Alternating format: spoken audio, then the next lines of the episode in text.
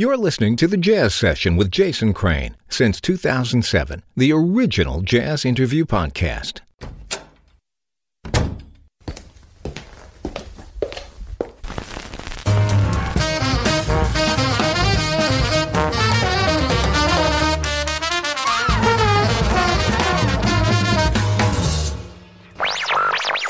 Lesson 1 Basic Hip.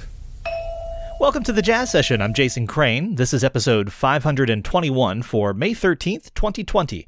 On today's show, woodwind player Brian Landrus. This show exists because listeners become members. Please become one today for 5 or $10 a month at thejazzsession.com slash join. At the risk of using the now more than ever cliche, now more than ever, I could really use your support because all of my freelance work has dried up and your support is quite honestly what's putting food on the table. So if you can see your way toward going to thejazzsession.com slash join and becoming a member, uh, it is no small thing. If you're listening to this when it comes out, then Brian Landrus's new album drops in two days on May 15th, 2020. It's called For Now.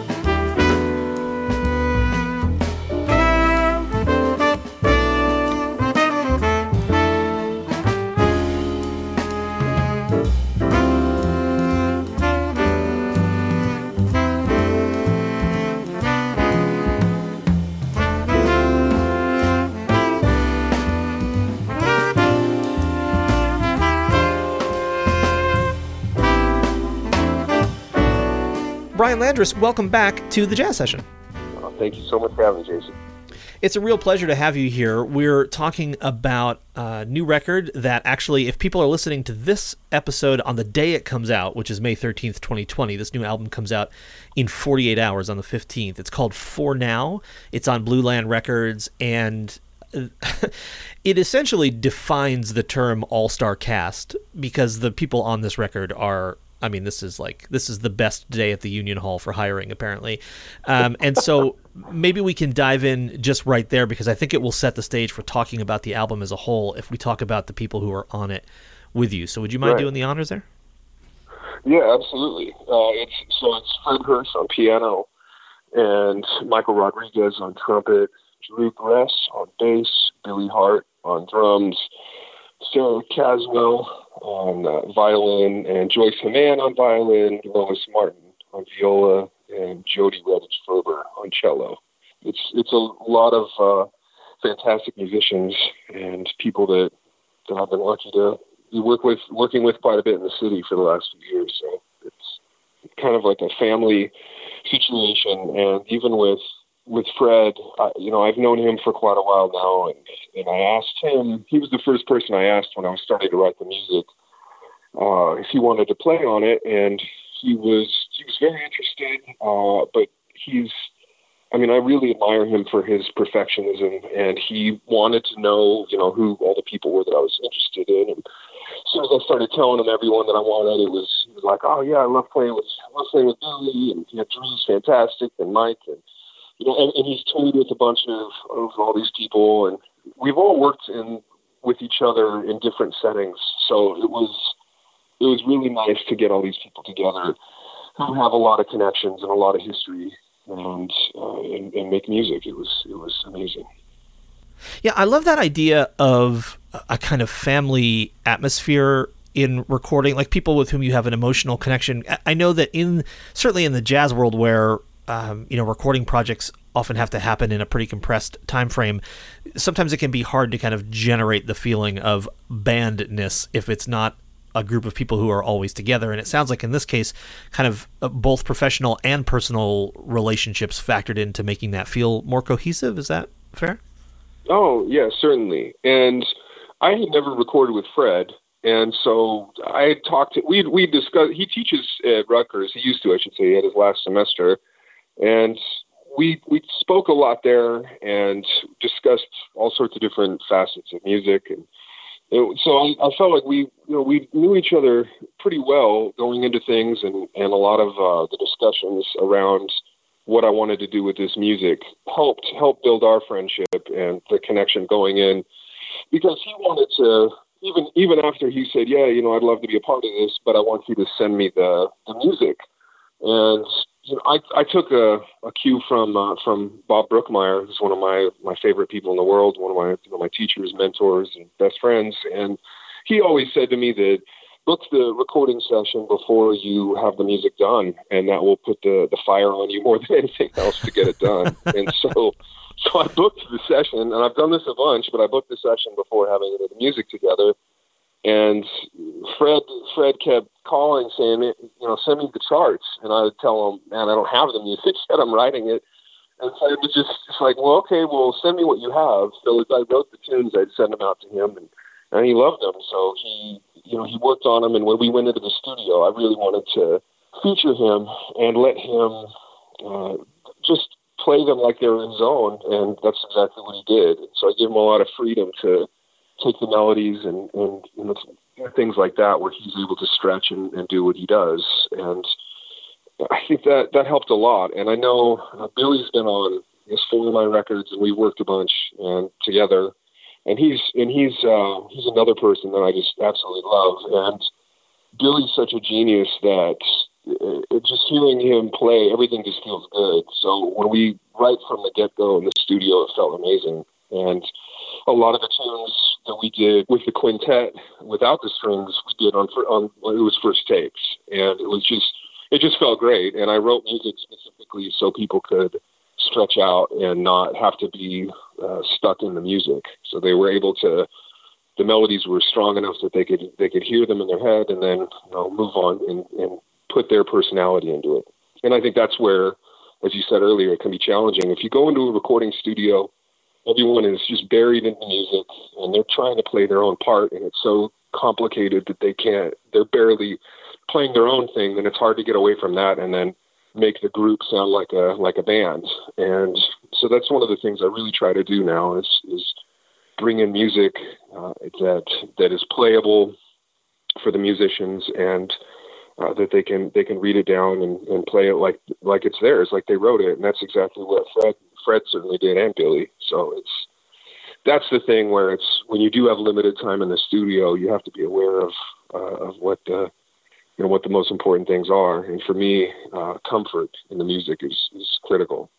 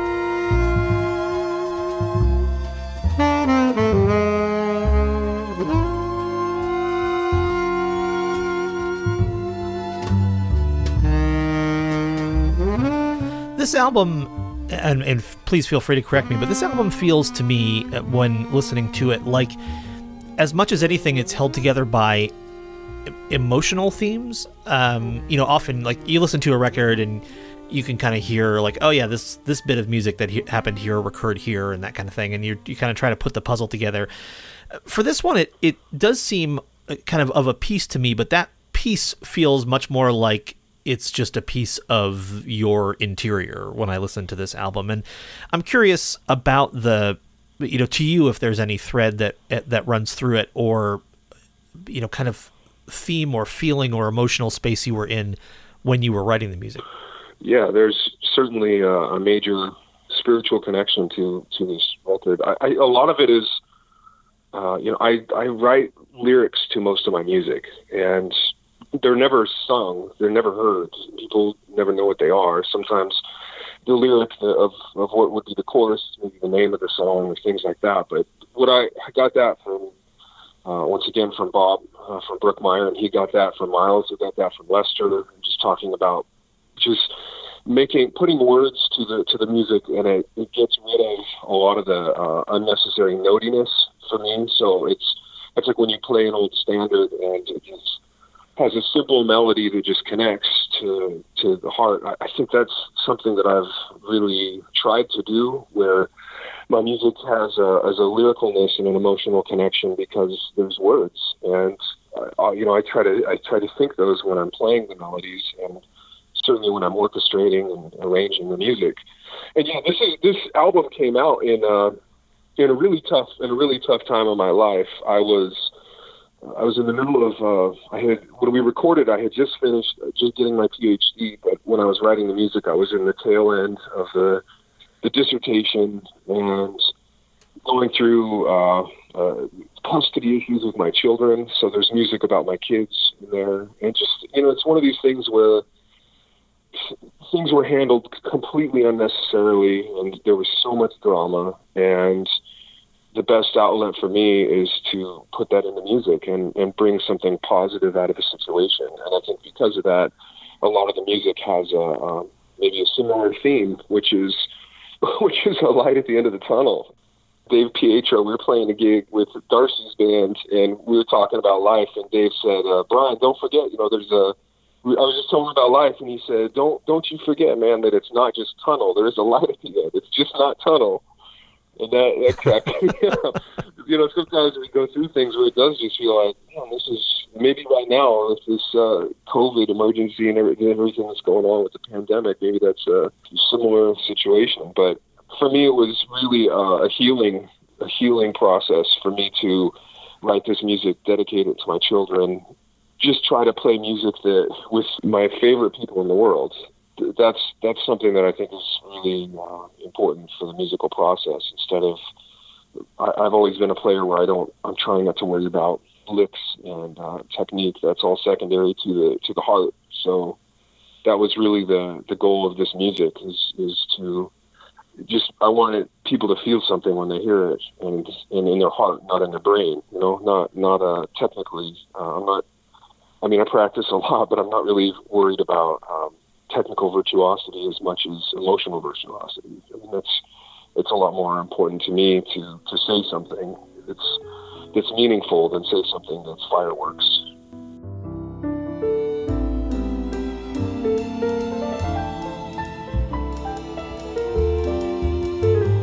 Jazz Session is the first and oldest jazz interview podcast. For 13 years and more than 500 episodes, I've been helping musicians tell their stories. If you value that mission, please become a member for 5 or 10 bucks a month at thejazzsession.com/join. You'll get bonus episodes, early access to every show, and more. thejazzsession.com/join. Join today, and thanks. Now back to the episode.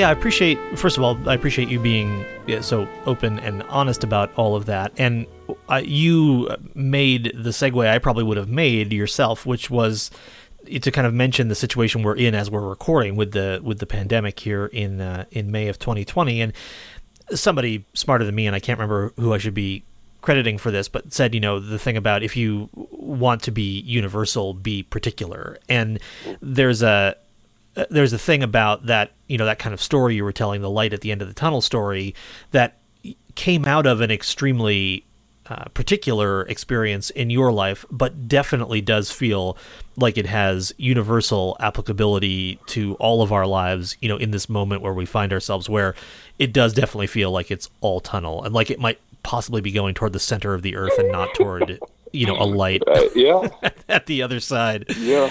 And uh, yeah, it is super important to you know kind of take the joy and the the moments of hope and resolve and that kind of thing where we can where we can find them. I think that's a that's a super important lesson. Yeah, it, it certainly is, and it's it's something that I know uh, from all my all my friends that I've all my best friends have always been most of them have been 20 to 40 years older than me, so that you know much wiser humans and that's that's the common thread. Like you said, it's it's searching for the positivity and, and making sure you're aware of it because there always is. There are always aspects that we can focus on, and that's something I know in uh, certainly in the last few years of my life where it's uh, it's it's been a, a real uh, awareness that I've had to uh, to really face that it's there's there's so much positivity and always to try to focus on that. It's so easy for us to get negative, and it's really it's so problematic. And like you said, with the situation right now in the world, oh my God, it's it be it's very easy to get negative about things. But but even when you look on what's what's happening in the jazz community, and uh, there's there's really there's a lot of hope, and I think there's going to be some really amazing things that have come out of this. I mean, we know for a fact that as you and I are talking, there are like 700 Instagram live concerts probably going on. Right, right. like, which is incredible. Yeah. Every time you, yeah, you log on to any part of the jazz community online, everybody is in their living room making music, which is just amazing to me. And I just, it's like the whole world is just filling up with music. That, it, oddly enough, I feel like I have access to the music of to people's music and their performances significantly more than I did when it was possible to go see them. Right, um, right. And where you have to make like geographic choices, and you know, there's these gigs are happening at the same time and that kind of thing. And in a in a strange way, it almost feels like all of us being locked in our houses has, musically speaking, kind of woven this thread between everyone because people are so so desperate for connection that like everybody is just sharing what they're working on at this moment yeah. and you know people are doing concerts together and alone. And I, I, mean it's just it's a really beautiful time in terms of music making as far as i'm concerned. Oh certainly certainly. Yeah you're right too. It's it's pretty incredible that you can you said you can turn on and look look at instagram and, and go check out you know one legend or, or this legend or this or that. And it's that's that is remarkable because yeah there are there, that's such a a new opportunity. And I've even I've seen a lot of uh, you know, and I've been reaching out to a lot of old friends that are fantastic artists that, and we've we've all been discussing like, what have you been doing? What are you working on? And that's that's really refreshing to actually have a break to to chat with some some old friends, and that's really that's a, it's an interesting thing that's happened, and it's it's brought together a lot of people. Brian, you mentioned that there are strings on this record, and I'm interested in, uh, first of all, how they got there at all, how you decided to include strings, and also the contribution of uh, Robert Aldridge to this album. Yeah. Uh, so, you know, when I was writing the music, the, the, the, strings came after I wrote the music, actually. What happened was I, I was writing this music, and when I finished, uh, a lot of the harmonies were so lush that I realized they could never be. They could never never be fully realized without the addition of a string quartet, and after getting this degree in uh, orchestral composition and writing so much for the for the symphonic orchestra, uh, it's it's something that I think I'm just hearing now. And there's so many records that are uh, re- augmented either either you know if you think of like a large ensemble writing of Gil Evans where there's no strings. I think he did have some stuff with strings, but you know, or uh, it was something like Stan Getz with Focus and Harry Carney with strings is a favorite of mine. A, a lot of these sounds are just uh, really, really beautiful and lush. And after I finished writing the music, I I realized that for it, for it to be true to what what I was hearing and actually give these the songs what they deserve, I needed to have strings in it. And so I I called up this incredible all star quartet um, that I've worked with. Everyone was that I worked with was on my last uh, record, which was which was a 26 piece orchestra. So I knew a lot of a lot of the folks. Oh, I knew all of them, but I, I really wanted to get these specific people, and and I started orchestrating it out. And one of the producers, uh, Robert Aldridge, uh, is was was my mentor at Rutgers as well. He's a Grammy winning composer and he's just an amazing writer. Where he's, he's written five-hour operas, just these huge works, and he's and he's someone that I really really respect because a lot of the the works in classical music are a little uh, abrasive, and he's mo- much more of a lyrical, lyrical writer. So we always hit it off, and and there's been a common connection with us where he's he know knew George Garzone for 30 years, and I studied with George, and he's a dear friend. So we had these connections. So Bob and I just completely hit it off from the beginning. And so when I was telling him, um, you know, I'm going, we're going into the studio in a month, and I have all these tunes, and I'm going to orchestrate them for string quartet as well. And he he offered uh, to to help out, and I said, please, yeah, let's let's do this. I'll do every song. Uh, I'll write them and arrange them for for the whole band, including the strings. Send them to you, and you tell me what you think. And and so he would he would get them and call me and tell me, you know, let's what if we did this? What if we did that? And he's such a brilliant writer that everything he did just made it stronger. So you know, we collaborated and it was it was really fun uh, to work together and kind of go back and forth and try different things. And then when we took it into the studio, it was it was very successful and he's very precise.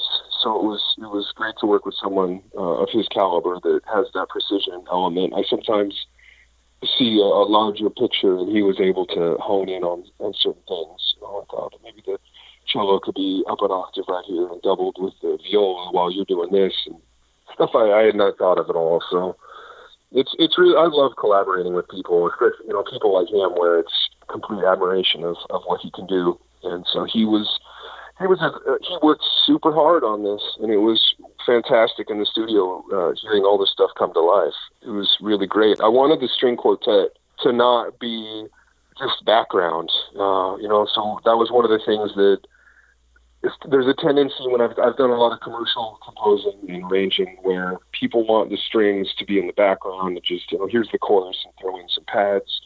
This was I wanted them to be integrated in playing the melodies and taking the role of uh, lead melody on, on pretty much every song at some point. So that was because they're just fantastic artists themselves. So I wanted to feature them and, and explore the timbres available with the strings.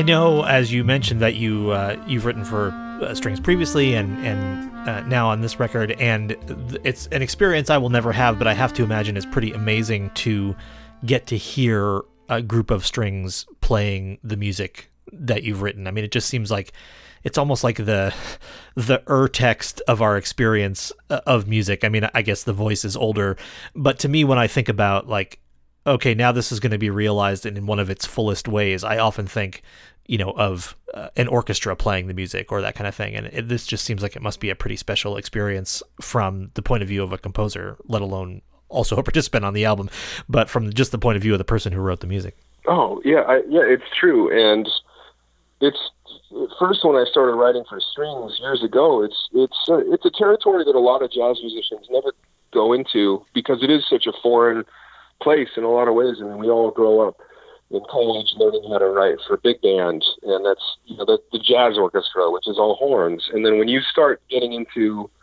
you know Stravinsky and Ravel and these incredible composers and orchestrators, it's there's a richness that I, I don't think we can get any other way. So yeah, it's true. When you when you hear that, once you start writing for those instruments, it's it really I, it's hard for me to to go back. I hear things with that when I write nowadays. I'm hearing strings, so it's hard to shut that door when I know how incredible it's going to be. It's it's really anything you write can sound so much better with them. And like you said, there's the lineage of 900 years, you know, uh, of orchestra. I mean, it, there's this there's this incredible lineage of the music that uh, is, is all it's all connected well, I guess in, in five years or whatever, uh, we'll do an interview where it's like your five orchestra album. you know, right. 400 musicians all playing the music. Yeah. Brian, right, of course. helicopters and yeah, who else? You know, you know. exactly. Yeah. That's right. Bass clarinet, bari sax, and 400 strings. Here we go. Sounds good. Right give, there, yeah. give the downbeat and let's see what let's happens. Let's do it. Yeah. Oh, that sounds awesome.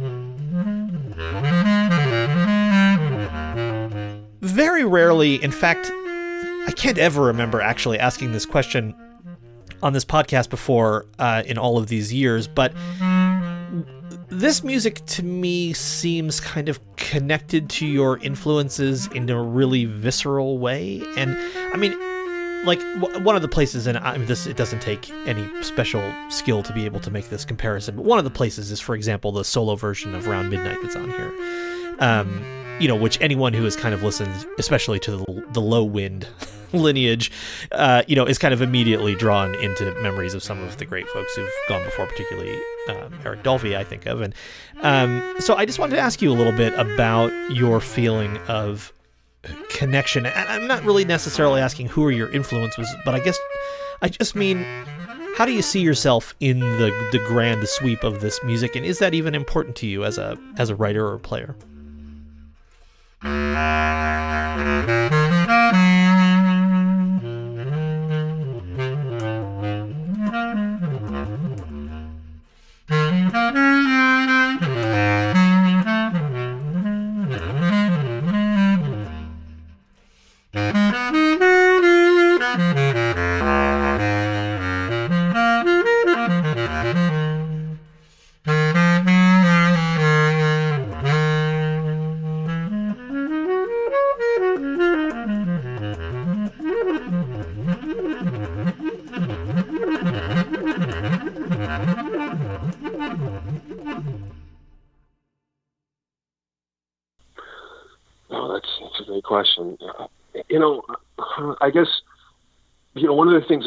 clarinet in particular to me, which I have to say, in all honesty, feels really more like my most natural voice of any of the instruments I play. And really, when the more I play that instrument, I I love baritone, but uh, bass clarinet is just oh, I just I just love that instrument. It just feels natural, and it's gotten to a point where it's I, I prefer it. And something about that instrument that is always been really uh, beautiful to me is that we don't have the preconceptions of what it's supposed to do, how it's supposed to sound, uh, and that leaves the, the world of possibilities completely open because I don't have those those preconceptions like I have on other instruments that I play. It's the baritone, you know, I pick it up and everyone, you know, can can think of either you know Pepper or Mulligan or Ronnie and just you name it. You know, you have there's this these certain people that have such incredible influence and sound that we all we all kind of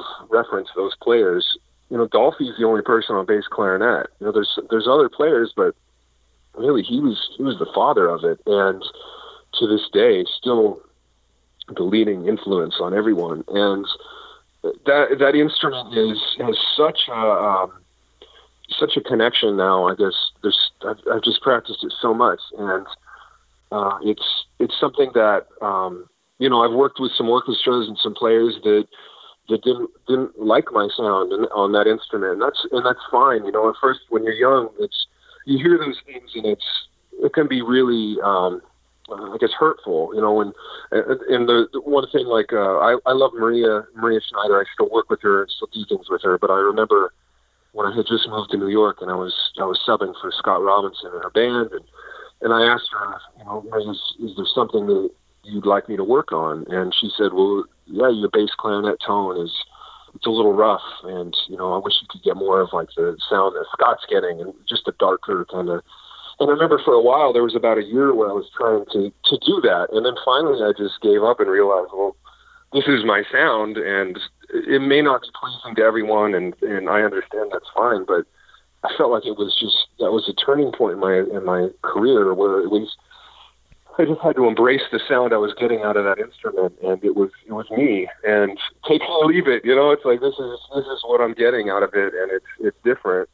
And like around midnight, that song I, I've been playing that song since I was 12 or 13, and it's such an incredibly gorgeous song. And I wanted to have it on the record, but when I was thinking about it, I thought there's there's so many amazing versions of that song that the only thing I could think of that would kind of do do justice would be just to play it just alone and just do something that was was just different than uh, than what I uh, was thinking of initially. And so when I went into the studio, that was we did that, and I did one take, and it, it felt um, a little, I guess, forced. And so I said, let's let's do one more, and I just tried to think of what the instrument wanted to do and how how it should be.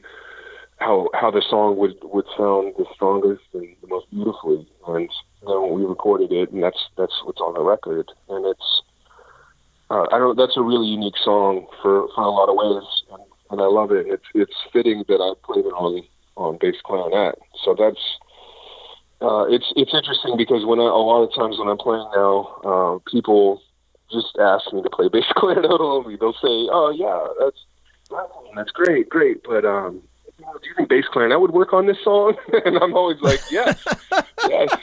You know, and and one of the people. Uh, it was one of the crazy parts of my life when I was touring with Esperanza. You know, Prince Prince asked us to a couple of the people in her band to play, and so I came out with bass clarinet, and Prince was like, "What the hell?" And he walked up and he's like, "What? You know, what? That's a clarinet, right?" And I said, "Yeah." And he's like, "Well." Uh, and he was he's like, play for me real quick. And so I played it, played the chromatic scale up and down, and he said, "Holy shit!" he was like, Man, yes, do that. Play that. I don't want to hear saxophone. I want that. Let's do that. and so, you know, and so it's people have that reaction when they hear the instrument. Who it's just it just has this woody, earthy texture to it that is uh, is is just such a such a gorgeous sounding instrument. And there's so many different ways to to use it. So it's I think that's where my heart's at the most these days. I mean, I'm no expert, but I think the point at which your bass clarinet tone impresses Prince is the point at which you can probably stop trying to perfect your bass clarinet tone. Right? I mean, I think you've, I think you've got it at that point. Uh, he just didn't know what it was. That's all. He just was. right. I don't know. That dude was a genius, and I, yeah, I, I kind of feel like maybe he didn't know what it was when he listened, you know, when he first saw yeah, it. But yeah. Uh, you know, talk about a guy who knows how to take a sound palette and that's, make something interesting out of it. I mean, certainly yeah, if he hears that instrument and says yes, let's do that, then I feel like yeah, you're you're good at that point. Yeah, I, I will take the Prince seal of approval over almost anything. to be totally honest with you. Uh, exactly. So, yep. Yeah, uh, that's that's so awesome. Um, well, I, I, now that I've uh, you made a, a joke, it, I hope it doesn't take away from me saying that I actually I think the version of I mean I know there's so much of your own composition and your own arrangement and everything on here. I don't just want to highlight the the cover tune, but your version of Round Midnight on here is just it's just heart-stoppingly fabulous. I mean, it's it's stunning, Thank and. I, I I love it, and I love your sound and uh, just everything about it. I mean, it is just it is a direct communication from one human soul to another, and uh, that's that's all you can ask for Oh, in music, I think, and it's it's perfect. So Thank you so much. I appreciate that.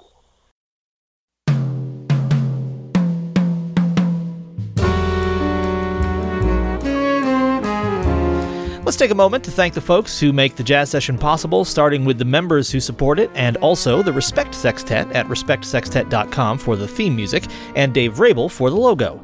Chuck Ingersoll is the voice of the intro. You can hire him at hearchucknow.com. Follow the Jazz Session on Twitter at Jazz Sesh, J A Z Z S E S H, and on Instagram at The Jazz Session. Take a second right now, if you would, to rate and review the show on Apple Podcasts or wherever you listen because it helps me reach new listeners. If you'd like to keep up to date on my podcast, poetry, and more, subscribe to my twice monthly newsletter.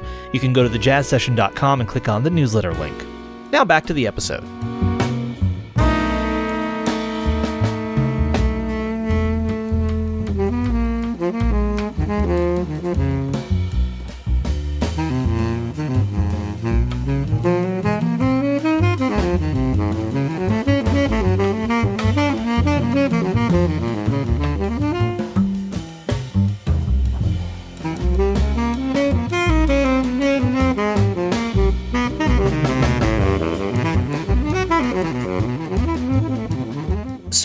Uh, you've done the the you know large ensemble work. You've now done kind of a quote unquote typical jazz grouping, but uh, with strings integrated into it. Um, I wonder what, as you look down the road, what are you thinking of might be coming up? Uh, big band record is, is the next thing that Nice. you know I, I'm really thinking about doing. I uh, I just just got a full time uh, position at uh, the California State University in Sacramento. They have me teaching jazz improv, jazz arranging, and also their their uh, number one big band. So I'm really really focusing on on writing for big bands, and I want to I want to get that. I want to just put out a record with all all my New York friends and just just explore that. And I you know I studied that a lot in college, and it was something that I've I've always loved. But uh, you know I've I've written probably I guess 17, 18 charts for big band, but uh, you know life experience is so important. And I think that now I'm, I'm such a, a different person with uh, a much different perspective that I, I'm excited to write for that instrumentation and and explore some diff- different sounds. Uh, you know, it's for me. It's usually, I guess, I in the last in the last records I've been doing, it's I kind of go back and forth from large ensemble to small ensemble, and kind of you know. So the other part of me is like, let's do a trio record again, and just get the bare bones and and explore. Uh, and that that'll be up there too. I'm not sure which one. I think I'll do big band first though, but it's it's just it's hovering around in my mind, and you know the way that I write, uh, I, I practice every day, but I don't compose every day. I, I feel like um, I know Brookmeyer, Bob would be mad for me saying that, but he he always said just keep the pencil on the paper every day. But for me, I have to kind of store up um, inspiration and the emotional context of of life situations, and then it's then it just sometimes it just opens like a floodgate, and I'll write a whole record, and that's that's it's like the, for now when I recorded that record or when I wrote the music for that, I wrote all the music in like three weeks. So it's uh, it's not that um, that I can do that all the time. It was it was it had been a couple years, so I needed to. I had a lot to get out, and that's that's kind of what I what I look for when I'm writing. I, I really I, I wait for those big moments um, and just and just and dive in. So you know, the big band seems like it would be uh, a very intelligent thing to do, and and I love that. I love that uh, that instrumentation. So it's uh, that that seems like the most logical step uh, in the next direction. Because uh, you know, as much as uh, Generations, the record before this one, as much as I love that music, we've only been able to perform it about four times, and it's because it takes uh, 26 musicians, and it's not a standard. It's a, it's a chamber orchestra, and it's not standard. And the the classical orchestras I've worked with have had a really hard time with it rhythmically. And then I'll have a, a drummer, you know, uh, on it, like you know Justin Brown, who comes in, and they don't know how to how to feel the rhythm with him because he's such an amazing artist. But you know, there's there's these hard things to to work with. So it would be nice to have something where I can just have this music that I can send it out to jazz orchestras all over the world, and they can just perform it and not not have to augment their band with a bunch of strings and different things that they, that they normally don't have. And that's also a big part of uh, of the lineage, uh, which is which is really important to me as an artist to have these, all these different templates and uh, cover all your bases and, and learn. And there's so much to learn, and I've, I have a lot of scores that I haven't examined as much as I need to.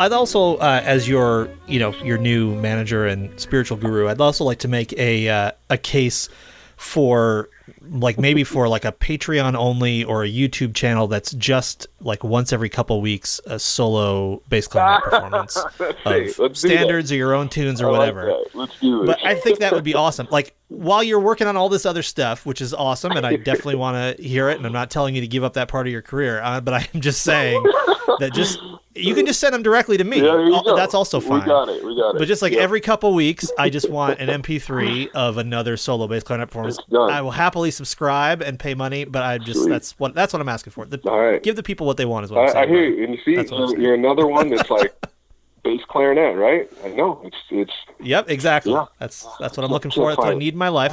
It's more, more- that's right. Exactly. Sometimes you have to let the cultural zeitgeist sweep you along, and this is one of those times. it's true. And it's just it's all solo bass clarinet all the time. That's I know. I know. It's That's what the kids want, Brian. That's what the kids want. That, so I gotta listen to them. You know, gotta do it.